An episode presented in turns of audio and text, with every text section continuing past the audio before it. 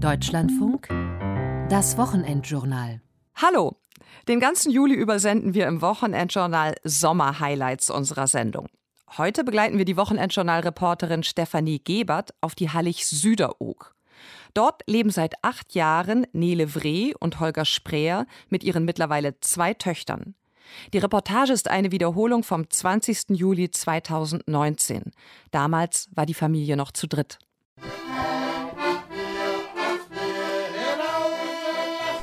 Hallig, die habe ich mal lieben und kennengelernt, so in den 80er Jahren. Ich habe hier viel gearbeitet, bin hier auch sehr im Sommer sehr lange gewesen und die hat halt irgendwas. Die liegt so allein im Westen, die westlichste Hallig.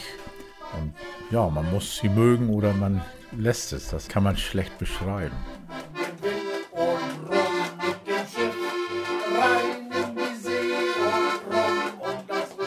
Haben auch immer so viele gesagt, ach, ich finde das so mutig und überhaupt und so. Und man selber, ja, man macht einfach. Ne?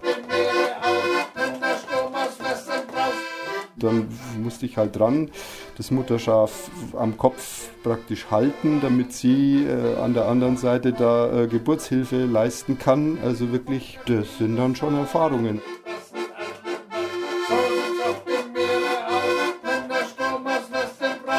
Gut ein Kilometer lang und 800 Meter breit, das ist die kleine Hallig Süderoog im nordfriesischen Wattenmeer. Hier leben Nele Vree und Holger Spreer zusammen mit ihrer Tochter und vielen freiwilligen Helfern. Die Natur ist der Taktgeber, denn die Gezeiten bestimmen, ob sie einkaufen können und die Jahreszeit entscheidet, welcher Job ansteht. Die Halligbewohner sind verantwortlich für den Küstenschutz und die Vogelbeobachtung. Sie ziehen Tiere auf, die vom Aussterben bedroht sind, und sammeln Müll, der immer wieder angespült wird. Ich habe die Watt-WG auf Süderoog besucht, fürs Wochenendjournal Schön, dass Sie mit dabei sind. Ich bin Stefanie Gebert. Hallo.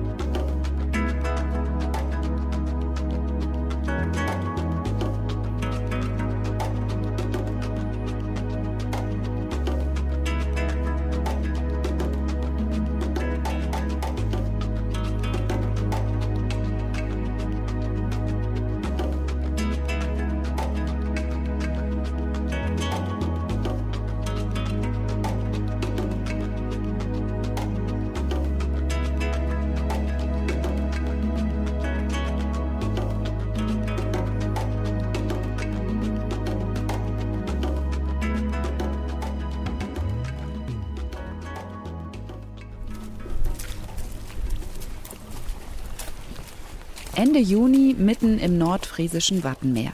Dicke Wolken jagen über den Himmel und der Wind zerrt an Haaren und Kleidung. Barfuß warte ich über den glitschigen Schlick, versuche zu vermeiden, dass ich mich an Muschelscherben schneide oder dicke Algenknäuel an meinen Füßen kleben bleiben. Ich bin zusammen mit einer Gruppe Touristen unterwegs. Jeder kämpft sich durch den Schlick. Zum Reden ist es viel zu stürmisch. Wir wollen von der Nordseeinsel Pellworm hinüber auf die Hallig Süderoog. Sie ist die kleinste der dauerhaft bewohnten Halligen im schleswig-holsteinischen Wattenmeer. Und weil sie unter Naturschutz steht, dürfen Touristen sie nur kurz besuchen. Bei einer Wattwanderung zum Beispiel. Wir alle folgen Wanderführer Knut Knutzen. Der 63-Jährige läuft mit Rucksack stoisch vorneweg. Knut, wie alle ihn hier nennen, ist wohl das, was sich Urlauber unter einem typischen Seebären vorstellen graue, zerzauste lange Haare, Vollbart und braun gebrannt. Es ist recht frisch heute und trotzdem marschiert er mit nacktem Oberkörper. Sieben Kilometer geht es durch das Watt, teilweise durch hüfthohe Priele. Nach unserer Ankunft kreisen Möwen und Austernfischer über uns.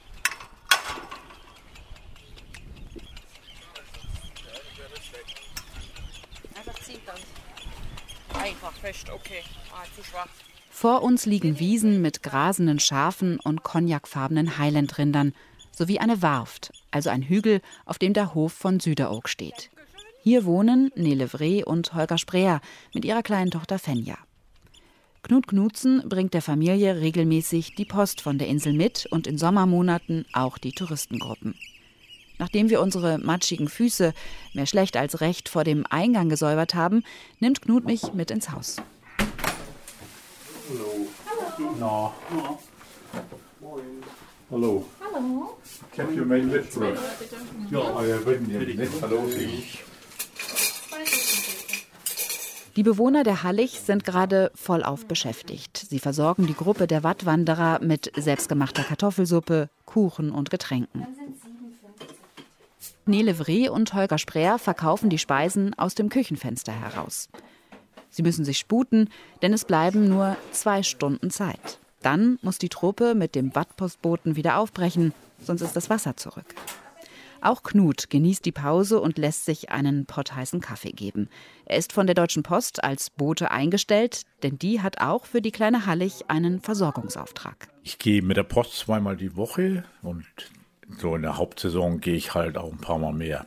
Wegen der Touristen, die dann auch mit wollen, Ja, oder? genau. Dann nehme ich auch Gäste mit, die die gleiche Tour machen und dann dauert das so anderthalb Stunden. Wenn ich jetzt alleine laufe, brauche ich ein bisschen weniger. Sie sind m, teilweise mit dem Kompass unterwegs. Jetzt heute nicht, weil klare Sicht war und wir wussten immer, wo wir hin müssen. Aber Sie sind auch teilweise mit dem Kompass unterwegs. Ja, so im Herbst und Frühjahr, wenn die Luft nicht so klar ist, dann schon, kommt es schon oft vor, dass man ohne Kompass nicht laufen kann. Aber wenn jetzt so im Sommer gute Sicht ist, dann brauche ich den nicht. Hab den aber immer mit. So ein Regenschauer ist ja genauso, als wenn man Nebel hätte. Aber so heute brauche ich den nicht. Was ist das Besondere an Süderoog? Was muss man wissen über diese Hallig?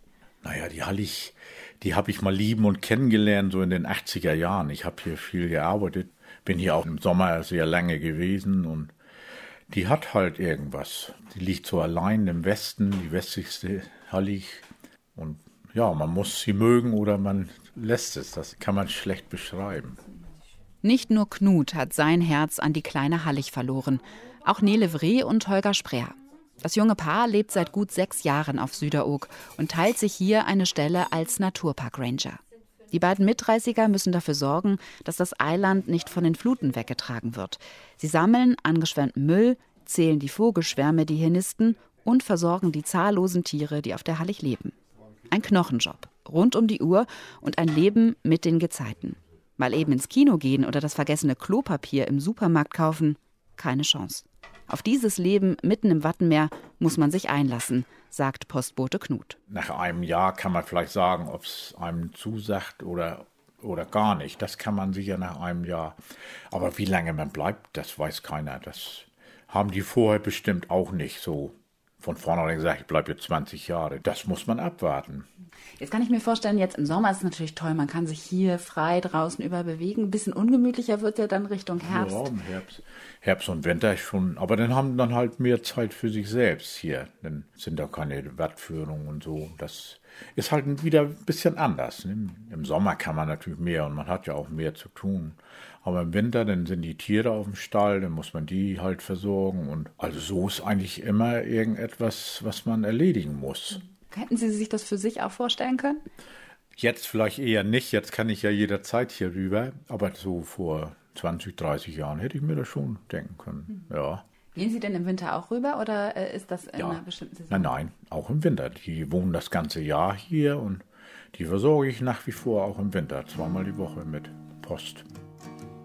Do you want to go to the seaside? I'm not trying to say that everybody wants to go. I fell in love at the seaside. I handle my charm with time and sleight of hand.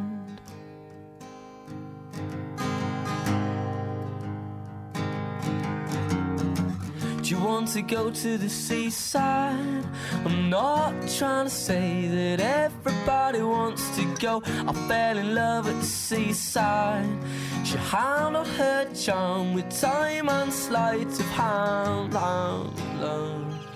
So langsam kehrt wieder Ruhe ein hier auf Süderoog und im Hofbereich sowieso. Hier wird aufgeräumt, die Touristen sind weg, sind wieder zurück mit Knut Knutzen unterwegs nach Pellworm.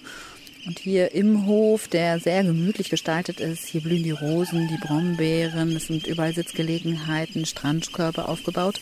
Aber hier ist jetzt niemand mehr, sondern hier wird Geschirr gespült und aufgeräumt und der Müll entfernt, den die Touristen hinterlassen haben. Und sowieso ist auf Südok immer was zu tun, sagt Holger Spreer. Wie guckst du in die Ecke, hast du Arbeit, guckst du in die andere Ecke, hast du Arbeit. Also man kommt auch nicht so wirklich zur Ruhe. Ne? Also man muss sich da wirklich bewusst Zeit nehmen und sagen, so jetzt ist mal Feierabend. Ist schwierig, weil man hat ja auch Ziele ne? und will auch, dass es fertig wird, gerade jetzt zum Saisonstart. Und da ist dann schwer, sich immer zu bremsen. Ne? Das geht uns beiden auch so. Ja. Gibt es denn jemand, der euch klare Anweisungen bzw. Vorgaben gibt, wie das hier zu laufen hat? In bestimmten Bereichen schon, ne, was Küstenschutz angeht oder auch eben auch Naturschutz. Da gibt es definitiv strenge Vorgaben, ne, weil es ja auch Schutzzone 1 vom Nationalpark ist.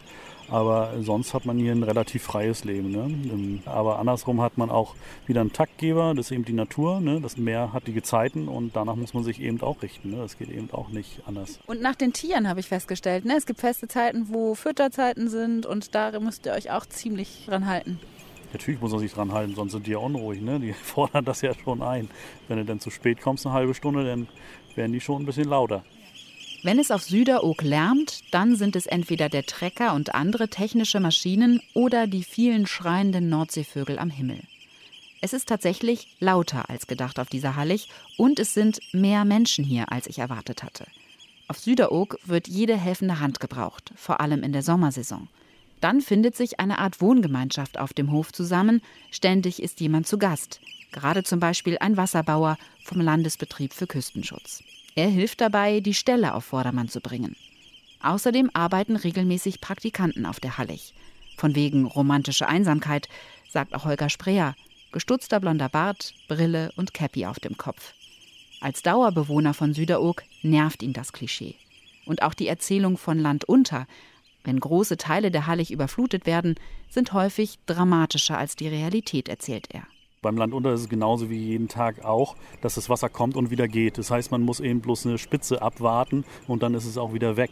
Wir sitzen da nicht nur im Haus rum, weil wir haben Tiere, ne? um die müssen wir uns kümmern, auch bei, wenn äh, eben Schiedwetter ist.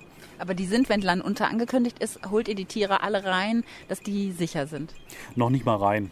Eigentlich nur erstmal an die Warft ne? und wenn Wasserstände über zwei Meter angesagt werden, dann natürlich in den Stall rein, aber ansonsten halten sie sich an der Warft auf. Also die kennen das auch und wir haben auch keine Probleme, unsere Tiere ranzuholen, sondern wir machen das tatsächlich so, dass wir ins Nebelhorn tröten und dann kommen die angerannt. Also die haben wir schon ein bisschen trainiert, weil wir haben uns gesagt, ja, wenn wirklich mal Not am Mann ist und die müssen schnell ran, dann will man da nicht hinterher rennen, sondern dann ist das schon gut, wenn man die gut handeln kann. Und das haben wir gut hingekriegt mit unseren Tieren hier. Jetzt seid ihr beide ja an der Küste auch groß geworden, beziehungsweise habt viel eigene Küstengeschichte schon in eurem Lebenslauf gehabt, bevor ihr euch hierfür entschieden habt. Aber war es trotzdem noch eine besondere Herausforderung, sich mit diesem Land unter und diesen Möglichkeiten auseinanderzusetzen? Ja, also ich kann ja jetzt bloß für mich sprechen. Also ähm, die Nordsee habe ich schon in anderen Bereichen kennengelernt, weil ich als Kappenfischer, als Kapitän hier äh, zur See gefahren bin. Und so habe ich ja schon einige Stürme auch mitgemacht. Und ich sage immer, das Schöne hier ist ja, dass das noch nicht mehr wackelt. Man kennt die Nordsee, man kennt die Gezeiten Zeiten. Man weiß, auf was man sich hier einlässt und äh, man weiß auch, dass die Nordsee wieder geht, wenn sie dann mal ein bisschen höher gekommen ist. Und es gab nie den Moment, wo es mal kritisch wurde? Kritisch nicht. Also das war nur bei Xaver 2013. Da hat er hier einen Sturm gewütet, der uns gleich so ein bisschen eingenordet hat, will ich mal sagen, weil wir sind ja im September hierher gezogen 2013 und zu Nikolaus war ja gleich das erste richtige Land unter. Und ja, da war es so, dass die Medien ordentlich auf den Busch geklopft haben ne? und eben diese Vergleiche mit 62 dann gezogen haben, wo halb Hamburg damals abgesoffen ist. Und da wurde man schon ein bisschen unruhig. Da haben wir uns schon extrem darauf vorbereitet. Ne? Also auch die Türen zugeklebt auf Fensterbretthöhe mit Silikon, damit eben das Wasser nicht gleich im Haus ist. Und Fensterläden zugemacht, Schutzraum eingerichtet, Sandsäcke gepackt und so. Aber zum Glück kam es nachher gar nicht so extrem hoch. Es war auszuhalten. Was war die größte Herausforderung für dich? Oder was hattest du anders eingeschätzt oder erwartet? Man ist da wirklich nicht so mit der rosaroten Brille rangegangen. Also man wusste, dass es viel Arbeit ist. Hat sich auch bewahrheitet. Man muss auch sagen, wir müssen oftmals unsere Freizeit verkaufen, um das Leben eben hier zu realisieren und zu finanzieren zu können. Weil das, was wir im Sommer halt verdienen, geht halt im Winter auch komplett wieder für Energiekosten und Futtermittel für die Tiere drauf. Also man hat schon gehofft, dass man, dass man so ein bisschen auch was wegpacken könnte Aber das sieht momentan nicht danach aus und so wird es wahrscheinlich irgendwann auch eine Vernunftentscheidung sein, hier zu sagen, bis wann kannst du das noch so weitertreiben, ohne später dann eben in die Altersarmut abzurutschen. Weil du kannst ja nichts mitnehmen. Ne? Also dir gehört hier nichts, du bist Pächter, du bist angestellt, also muss man gucken, wie wird das später mal werden. Wir sind jetzt hier draußen, um Schafe zu zählen. Und zwar nicht um einzuschlafen, sondern tatsächlich Schafe zählen. Genau, das ist also hier zwei bis dreimal am Tag, je nachdem wie die Tide gerade ist. Also einmal sowieso abends nochmal, um zu gucken, wo sie sich hingelegt haben. Weil hier sind ja Priele, die laufen eben bei Flut auch voll. Und kam ja schon öfters vor, dass wir dann eben ein Schaf im Priel gefunden haben. Und das ist immer besser, wenn man es noch vor auflaufend Wasser eben sieht, damit man es rausholen kann. Ne, das sind einfach Erfahrungswerte, deswegen ist Schafe zählen hier an der Tagesordnung, ja. Und nicht nur das, auch Vögel zählen. Was für besondere Tiere sind das hier? Weil wir sind, befinden uns ja im UNESCO-Weltnaturerbe. Ja, was man jetzt hier gut im Hintergrund hört, sind ja die Auslandfischer ne, oder Halligstörche auch genannt. Und ähm, wir haben auch ziemlich viele Brutvögel momentan da. Das sind ja die Lachmöwen, die Küstenseeschwalben, die Flussseeschwalben dann die Heringsmöwen und Mantelmöwen. Und äh, da wird schon mal genauer hingeschaut. Es sind noch etliche andere Vögel, auch Entenvögel da und auch Rotschenkel. Also da ist also, also sehr, sehr viel momentan los. Deswegen müssen wir uns auch ein bisschen zurückhalten momentan, dass man da den Vögeln auch die Ruhe lässt, die sie brauchen.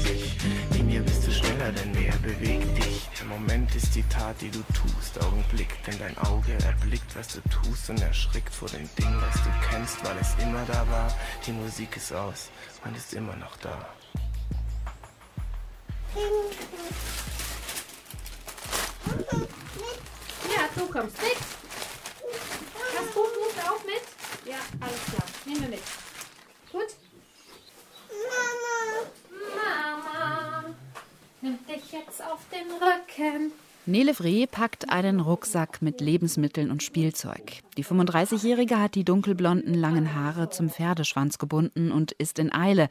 Gerade hat sie noch die Hinterlassenschaften der Touristen aufgeräumt. Jetzt geht es mit der anderthalbjährigen Fenja zu einem Kindergeburtstag nach Pelvorm. Mutter und Tochter werden den Touristen folgen und ebenfalls übers Watt zur Insel marschieren. Fenja wird dafür in die Babytrage auf Neles Rücken verfrachtet. Die junge Mutter freut sich auf den Besuch bei Freunden. Der ist selten. Die Kontaktpflege läuft meist über Telefon oder das Internet. Auch wenn man sich jetzt vielleicht nicht mal so zwischendurch treffen kann, ist, wenn man sich denn sieht, ist es natürlich für einen längeren Zeitraum, damit es sich lohnt. Wenn irgendwelche Veranstaltungen sind wie runde Geburtstage oder Hochzeiten, wenn wir das rechtzeitig wissen, versuchen wir auch immer daran teilzunehmen. Viel Planung. Genau. Und das kann auch sein, dass sich das kurzfristig wieder ändert, weil wenn dann doch Wind ist, ist nicht mitfahren und wir sind immer quasi der Wackelkandidat. Hat sich das nochmal viel verändert mit dem Sozialleben durch das Kind? Also es ist schon so, dass man häufiger Termine jetzt auch eben auf dem Festland hat. Natürlich Vorsorge, dann äh, Kinderarzttermine und ja, wir versuchen dann natürlich schon auch Kontakt mit anderen Kindern herzustellen und das wird jetzt auch mehr nachgefragt von ihr. Aber es kommt zum Glück auch mal Wattwanderer mit Kindern und da freut sie sich auch. Und die sitzen dann zusammen im Sandkasten, hatten wir jetzt gerade vor zwei Tagen. Das war ganz niedlich. Habt ihr euch da vorher darüber Gedanken gemacht, wie das wohl wäre für ein Kind, hier groß zu werden? Nö. Klar muss man ja alles irgendwie planen, aber man muss auch bei bestimmten Dingen ganz entspannt sein, weil man kann so viel planen und es ist doch alles anders. Also wir finden das total schön und eigentlich hat sie auch immer beide Elternteile da. Ist natürlich viel zu tun, aber man kann sich zwischendurch, so jetzt ist sie, heute hat sie einen Quakigen oder so, dann ist jetzt klar, dass einer jetzt dann mit ihr rumtüdelt und der andere eben was anderes macht und wir können da viel besser drauf eingehen, glaube ich, als andere die dann eben arbeiten sind und viel draußen und mit den Tieren. Das ist schön, da läuft sie eben dann so mit und ich glaube, das haben auch nicht viele Kinder. Ändert sich dann noch mal was mit der Schule, habe ich mich gefragt. Drüben in Pervorm gibt es eine Schule, wo man hingehen kann. Mhm. Wie macht man das dann? Ein Kind auf Süderoog, das zur Schule muss? Geht das? Ja, das muss man dann auch organisieren. Also wie gesagt, wir planen das nicht vorher, das lassen wir auch auf uns zukommen. Das muss man dann auch vielleicht mit der Schule mal besprechen, was da möglich ist. Aber grundsätzlich wollen wir schon gerne, dass sie zur Schule geht mit Mitschülern. Also nicht hier irgendwas organisieren. Also das wollen wir schon, dass das dann ein ganz normaler Schulbetrieb ist. Anders als mit der Schule, die auf der Nachbarinsel Pellworm liegt, ist ein Krankenhaus oder ein Arzt nicht um die Ecke. Im Notfall wird der Helikopter gerufen und fliegt zur nächsten Klinik auf dem Festland, erzählt Nelismann Holger. Ich hatte ja im ersten Jahr gleich meinen Daumen in der Kreissäge und äh, dann war der ist noch dran? So. Ja, der ist noch dran. Okay. Hat sich bloß mal runtergeschält und äh, ah. wurde alles wieder zusammengeflickt. Ist noch ein bisschen taub, aber Glück gehabt und äh, dann geht das relativ zügig. Also ich denke mal, dass man hier bessere Versorgung hat, also von der Geschwindigkeit, dass man Hilfe herkommt, als wenn man irgendwo, weiß ich was, auf dem Festland, auf dem Dorf wohnt. Das geht wirklich relativ fix. Das war dann von ja, dem Zeitpunkt, wo der Heli gerufen wurde, bis er hier war, 20 Minuten. Also das ah, ja. war nun nichts. Und wir hatten tatsächlich dieses Jahr auch schon wieder den Helikopter hier, als dann eben Markus, unser Kollege vom LGN, dann auch mal schnell weg musste. Aha, der war zusammengeklappt, oder? Nee, das war äh, auch ähnlich wie bei mir. Ne? Nur, dass äh, bei ihm war es nicht so schlimm, aber er hatte halt auch einen Schock gehabt und damit ist er auch nicht zu spaßen. Und so wurde mit Rücksprache dann auch dann dafür gesorgt, dass er schnellstmöglich hier wegkam. Weil wir sind ja keine Ärzte, wir können es auch nicht beurteilen und deswegen ist das immer der einzige und beste Weg, den man gehen kann. Ne? Und bei der Geburt, wie habt ihr das geregelt? Da musste Nele dann wahrscheinlich aus Festland. Ich weiß nicht, wo die nächste Möglichkeit ist, eine Hebamme zu bekommen. Also eine Hebamme hatten wir hier äh, direkt auf dem Festland im Bordelum. Das ist ein bisschen hier die Küste hoch im Norden und eigentlich war der Plan, dass Fenia hier auf die Welt kommt, aber dann war es nachher so, dass sie auch dann schon zwölf Tage drüber war und alle zwei Tage muss man dann eben zum Arzt dann eben vorstellig sein und letzten Endes war das Ganze hin und her dann auch irgendwann anstrengend und vor allen Dingen im November kam sie ja dann und da war auch das Wetter nicht so beständig. Ne? Und dann haben wir gesagt, eh jetzt da irgendwas noch bei dem ganzen Hin und Her und Unruhe dann schief läuft, dann sind wir auf dem Festland geblieben. Als Nele Vree mit ihrem Mann die Stelle als Ranger auf Süderoog 2013 antrat, hatten die beiden viele Ideen. Gerne hätte die studierte Kunsthistorikerin Seminare zum Küsten- und Naturschutz gegeben. Tatsächlich wurde Süderoog vor fast 100 Jahren als Begegnungsstätte genutzt. Der damalige Besitzer organisierte Ferienlager auf der Hallig. Seit das nordfriesische Wattenmeer in den 70er Jahren allerdings zum Nationalpark erklärt wurde und die Hallig zur Schutzzone 1 gehört, das ist die höchste Stufe, seither dürfen Besucher nur mit Ausnahmegenehmigung länger bleiben. Und damit ist nur wenig Bildungsarbeit möglich. Anders die Arbeit mit Tieren. Nele und Holger konnten sich den Wunsch nach einem Archehof erfüllen. Das heißt, auf Süderoog züchten die beiden vom Aussterben bedrohte Nutztiere. Zum Beispiel das Coburger Fuchsschaf, die Pommerngans oder die Heidebiene. Hier bist du ja eben nicht nur im Naturschutz oder du bist nicht nur Landwirt oder nicht nur Küstenschützer oder wie auch immer. Hier sind eben viele Sachen, die zusammenkommen und das fand auch gerade ich sehr reizvoll, weil jetzt nur Tierhaltung oder nur Kuchenbacken oder nur Vögel zählen hätte ich jetzt auch nicht so spannend gefunden, sondern eben so, das ist natürlich schon alles viel Arbeit, aber eben sehr abwechslungsreich. Und dieses Konglomerat zeigt aber doch, dass da so eine Motivation ist, ich sag's jetzt mal so platt, die Welt zu verbessern, wenigstens an diesem kleinen Punkt oder ist das zu pathetisch? Ja, schon ein bisschen. ja, das haben auch immer so viele gesagt, oh, ich finde das so mutig und überhaupt und so. Und man selber, pff, ja, man macht einfach. Ne? Also das ist jetzt nicht so, dass man das alles auch mal mit so einem Hintergedanken irgendwie macht. Okay. Woher habt ihr die Kenntnisse darüber, wie man so Tiere hält? Oh, haben wir gar nicht. Nein, so grundsätzlich schon haben wir immer Tiere auch gehabt. Zu Hause, Holgers Eltern auch, aber nicht so in der Form. Das liest man sich an, man fragt andere und man macht dann einfach. Das Lammen hast du gerade gesagt, also wenn die ihre Lämmchen kriegen und wenn dann bei Geburt Probleme auftauchen, äh, Tierarzt zum Beispiel kommt regelmäßig? Nee. Gar nicht. Der kommt einmal im Jahr, um den Rindern Blut abzunehmen für eine Routineuntersuchung. Nein, ansonsten müssen wir das selber machen. Ich rufe den an und sage, das und das ist los, was soll ich tun? Meistens, ja, man muss da halt selber durch. Man muss sich da schon äh, gut informieren und mittlerweile bin ich da, glaube ich, auch ganz fit, dass man jetzt nicht so dasteht und denkt, was mache ich denn jetzt? Das würde auch gar nicht gehen. Man muss da auch dann bei, da darf man auch keine Hemmungen haben. Also da muss man schon die Verantwortung übernehmen und aktiv dann das machen. Aber gab es so einen Moment, erinnerst du dich an irgendwas, wo du dann das Telefon in der Hand hattest und wissen wolltest, was mache ich jetzt?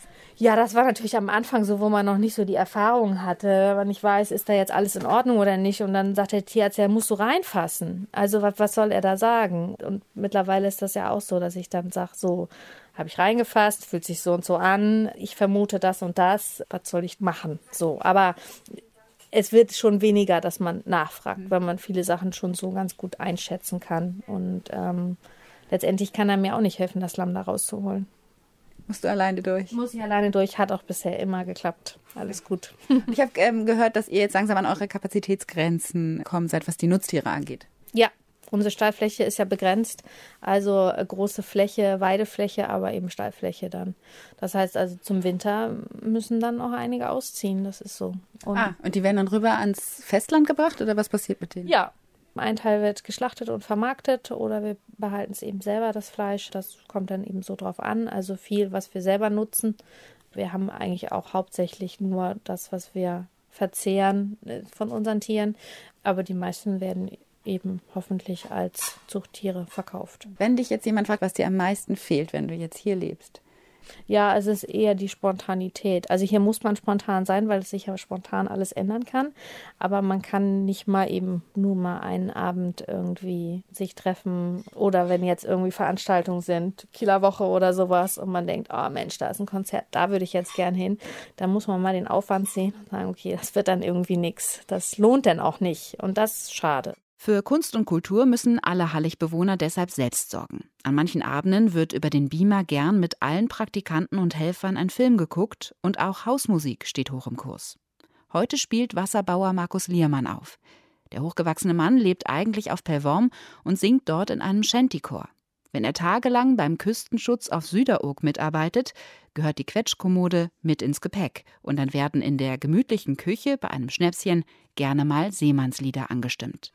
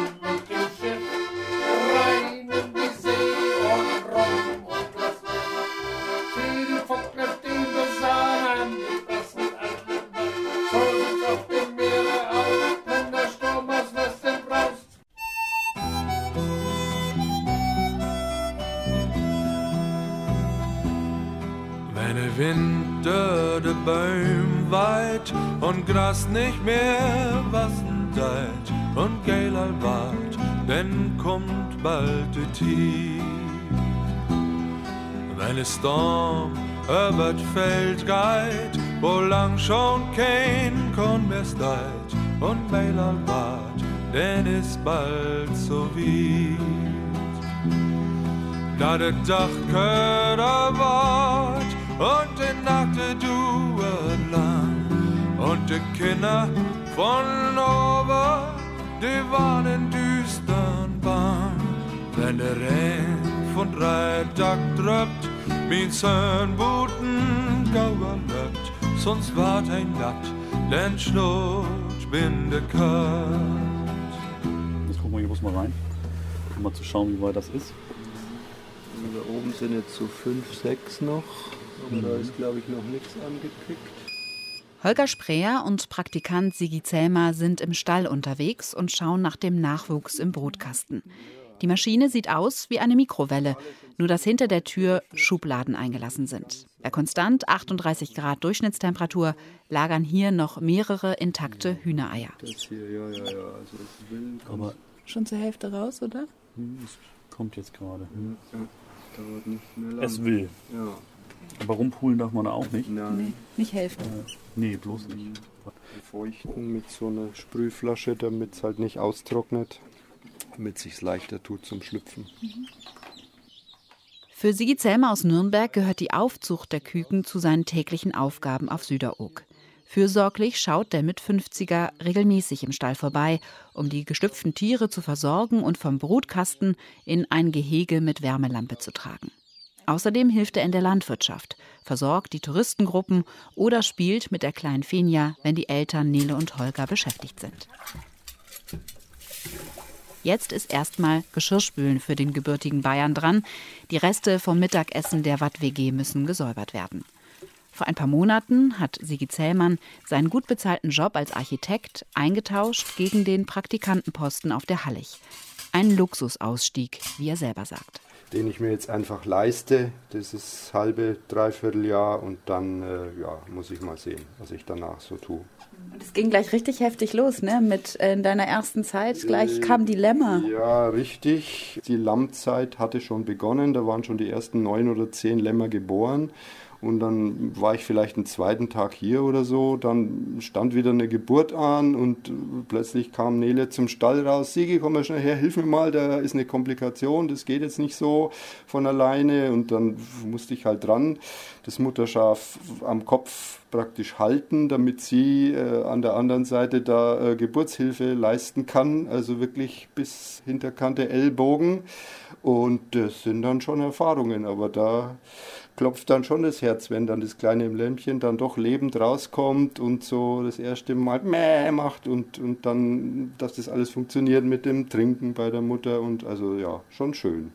Aber das waren genau die Erfahrungen, die du dir auch erhofft hattest für die Richtig, Zeit hier. richtig. Also das mit den Tieren und generell die Natur einfach hier so auch dieses wilde Herbe, dass es äh, ja auch mal nicht so toll ist, wie man es gerne hätte und dann halt trotzdem Jacke an, Gummistiefel an, raus und äh, Dienst tun sozusagen, gehört alles dazu. Ja, doch, das wollte ich so. Als krassen Gegensatz zu dem, was ich einfach vorher gemacht habe, reiner Bürojob vorm Computer.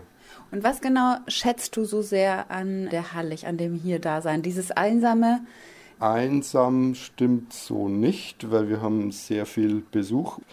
Manchmal ist es mir fast schon zu viel Trubel und äh, da genieße ich dann sogar die Zeiten, die auch vorkommen, wenn aus irgendwelchen Gründen Nele und Holger beide mit Fenja irgendwo ans Festland oder nach Pellworm müssen und ich dann auch mal ein, zwei Tage hier sozusagen selber Robinson bin. Das genieße ich dann auch. Und ansonsten, ja, einfach die Natur hier zu erleben, das ist sehr schön. Und dann schon auch neue Bekanntschaften zu schließen. Es ist sehr interessant, was hier alles ankommt. Da kann man nur profitieren davon. Ey. Ey. Ey. Ey. Ey. Ey. Ich schätze, ich bin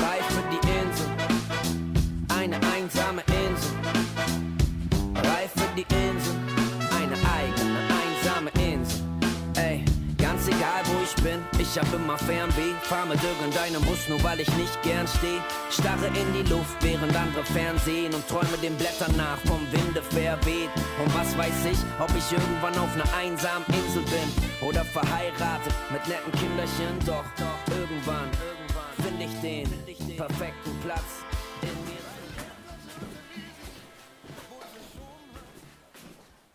Holger Spreer nimmt mich mit auf die erste Etage in den Schutzraum der Hallig. Hier sollen alle Bewohner Platz finden, sollte das Hochwasser bei Land unter doch mal bis zur Schwelle des Hauses steigen. Das ist ja so eine Stahlbetonkonstruktion. Das sind neun Säulen, die ragen nochmal acht Meter in den Grund rein.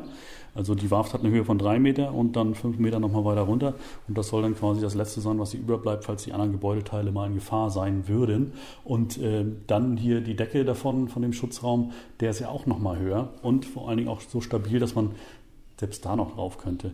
Aber ähm, wir haben eigentlich Glück, weil wir sind hier draußen so weit weg von der Küste, dass hier das Wasser noch vorbeifließt, wenn jetzt Sturmfluten kommen.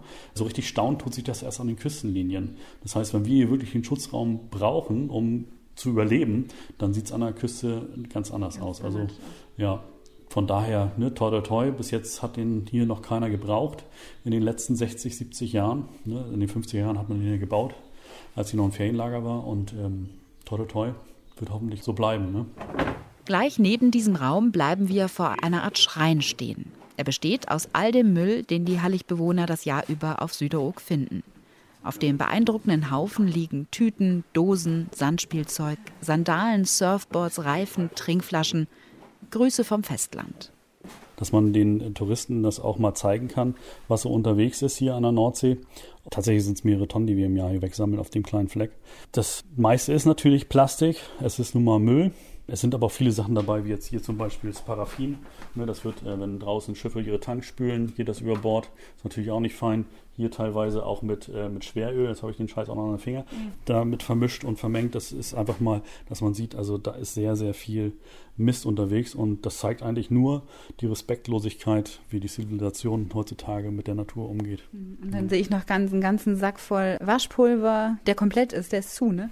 Ja, ja. Manchmal gehen ja auch Container über Bord, ne, wie wir es Anfang des Jahres hatten. Da sind ja zum Beispiel auch die Schutzbleche her, zum Beispiel hier, die hier unten liegen, also ah, Fahrradschutzbleche. Ja. Äh, dann ähm, diese Birnen hier, die kamen auch äh, mängig an. Dann auch Kissen und ähm, Kunstblumen. Das war dann klar, das war von der Ladung. Das kam zwar Wochen später erst hier an. Das häufigste, was wir aber tatsächlich hier haben als Strandmüll, also wenn wir Müll sammeln, bücken wir uns am meisten nach Luftballons und deren Überreste. Ne, das sind auch so eine Sachen. Die meisten Festländer meinen ja sowieso, dass sie nichts mit dem Müll in den Meeren zu tun haben, aber es kommt ganz, ganz viel die Flüsse runter. Und äh, ja, Luftballons kennt man ja, wird zu allen Gelegenheiten dann eben losgelassen. Die meisten denken halt nicht drüber nach, dass die Dinge auch wieder runterkommen, aber die kommen alle wieder runter und vieles landet halt auch in der Natur und eben auch in den Meeren und das kommt als Müll halt wieder hier an. Und eure Aufgabe ist es, oder ihr seht eure Aufgabe auch darin, hier nochmal aufzuklären, die Leuten das vor Augen zu halten. Guck mal, das kann passieren, das kommt hier an. Genau, also das machen wir nicht nur hier in der Ecke jetzt. Äh, wir machen hier auch immer Führung für die Gäste, sondern eben auch auf Facebook, wenn wir dann unterwegs sind im Winter und haben wir einen Anhänger vollgeladen, dann zeigen wir das auch gerne mal da. Und da sieht man schon an den Reaktionen, dass man da auch Leute schon sensibilisieren kann. Ne? Und nicht nur der angeschwemmte Abfall ist das sichere Zeichen, dass die Probleme der Zivilisation auch bis zur geschützten Hallig im Wattenmeer vordringen. Die zählt seit zehn Jahren zum UNESCO-Weltnaturerbe. Ein Schock war es für alle Bewohner, als im vergangenen Jahr die Vogelgrippe die Hallig heimsuchte. Davon erzählt mir Holger Spreer, als wir später windgeschützt am Bootsanleger sitzen. Die Folgen der Viruserkrankung, die für den Menschen ungefährlich, aber für Vögel tödlich ist, haben ihn offenbar nachhaltig beeindruckt. Das war schon ein ordentlicher Tritt in die Kniekehle, muss man schon sagen, weil dann auch alles sonstige Geflügel getötet werden musste. Und das ist auch so ein Beispiel. Ne? Man kann sich nicht abschotten. Ne? Das, das äh, kommt dann eben über Zugvögel. Bloß wie man damit umgeht, ist natürlich eine andere Geschichte. Da war man nicht ganz so einverstanden. Man hätte viele mit Quarantäne zum Beispiel machen können, zumindest bei den Wassergeflügel. Ne? Aber so wurde alles platt gemacht. Und alles platt gemacht heißt, um es mal deutlich zu sagen, es mussten alle Vögel getötet werden hier. Zumindest unser Hausgeflügel. Alles, was sonst noch da war, wie Stockenten und Teichhühner und so, die haben es ja alle überlebt. Ne? Die haben ja mit unseren Geflügel zusammengelebt auf der Warft die wurden noch nicht mal betrachtet. Und das war, wo wir dann auch so kopfschüttelnd dastanden und sagen, was war das jetzt eigentlich? Ne? Weil du wirst ja mit der Situation konfrontiert. Du kriegst gesagt, okay, das, das ist es. Und wir kommen jetzt vorbei und es ist Ende im Gelände. Und du denkst, du bist im falschen Film. Ne? Also das sind ja auch fünf Jahre Alterhaltung. Ne? Das sind ja auch Tiere, die wertvoll sind. Das sind alte Nutztierrassen, wo die Genetik halt nicht mehr so viel vorhanden ist. Da waren ja auch Tiere dabei, die waren von Anfang an dabei. Ne? Die wachsen dann ja auch am Herz. Und gerade hier auf der Hallig, ne, wo man gerade bei Stürmen und, und Land unter so eng zusammenwirkt, das sind ja auch Persönlichkeiten irgendwo ne, für einen. Also das sind schon gute Freunde geworden. Und dann ist das schon hart. Trotz der Härte hast du aber entschieden, dass du das selber machen willst, ne? Ja, selber machen. Also ich habe sie zumindest betäubt und dann dem Tierarzt übergeben, um dann eben die Spritze da zu setzen. Und ich fand das einfach grausam, weil letzten Endes waren es unsere Tiere und das war ich dann irgendwo, fand ich auch, auch schuldig. Also ich weiß nicht, wie ich das beschreiben soll. Im Nachhinein war es sicherlich falsch, weil es mir doch näher ging, als ich es gedacht habe. Ich habe da lange dran zu knabbern gehabt. Für mich jetzt persönlich war es hart. Und dann habt ihr aber trotzdem oder musstet ihr entscheiden, dann wieder weiter auch Vögel zu haben, und zwar Nutztiere? Wir haben überlegt, ne, wie, wie, wie, geht man jetzt damit um, wie machen wir weiter. Und das war so, dass wir ja ähm, viel Zuspruch gekriegt haben und auch Mut zugesprochen bekommen haben. Wir haben eine Facebook-Seite, wo wir auch ähm, sehr, sehr viele Leute haben, die unser Leben hier draußen interessant finden und das so ein bisschen verfolgen. Und die haben auch dafür gespendet, ne, um das alles äh, wieder aufzubauen. Ja, jedenfalls war der Anstoß, das wieder neu zu beleben, eigentlich, der kam von außen, von, von Freunden und Familie natürlich. Also meine Eltern haben da auch dann zugesehen, dass sie mit Züchtern wieder in Kontakt kamen und haben dann auch schon, wo hier noch Quarantäne war, dann kleine Hühner großgezogen und Gänse und das war herzallerliebst und das hat uns eigentlich den Mut gegeben, dann eben da auch weiterzumachen. We must stop pollution. We must stop pollution. We must stop pollution. We must stop pollution. Bedded and bedded, but we must stop pollution. We must stop pollution. We must stop pollution. Bedded and bedded, but. Für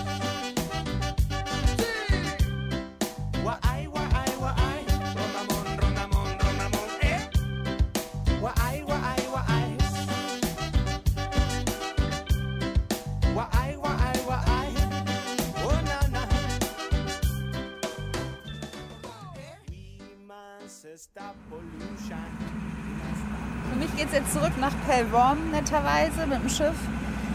Aber das Schiff ist für euch auch eine wichtige Grundlage, um hier euch überhaupt versorgen zu können auf Süderup, oder? Ohne Schiff unvorstellbar? Nee, geht gar nicht. Also wir haben ja auch keine Fährverbindung oder sonst was, äh, dass hier regelmäßig irgendjemand was herbringt. Also das müssen wir schon alles selbst organisieren und dazu brauchen wir einfach ein Boot. Das ist unser ja, wichtigstes Arbeitsmaterial hier. Wenn du mir jetzt nochmal erklärst, wir haben jetzt eine Weile gewartet, zehn Minuten glaube ich ungefähr, bis genug Wasser hier ist. Woran hast du jetzt genau erkannt, dass du jetzt hier mit dem Boot durchkommst? Nein, ich brauche ich muss die Wattflächen angucken. Ne? Da hat man ja bestimmte Marken, wo man dann genau sieht, ne? wann und wo ungefähr das Fahren möglich ist. Ja, und jetzt müsste das gerade so gehen, dass wir jetzt über den Schlick rüberrutschen. Ne? Deswegen heißt unser Boot ja auch Schlickrutscher.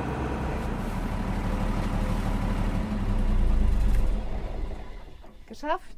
Nach einer guten Stunde kommen wir in Pellworm am Hafen an. Für mich endet damit die spannende Reise auf die Hallig.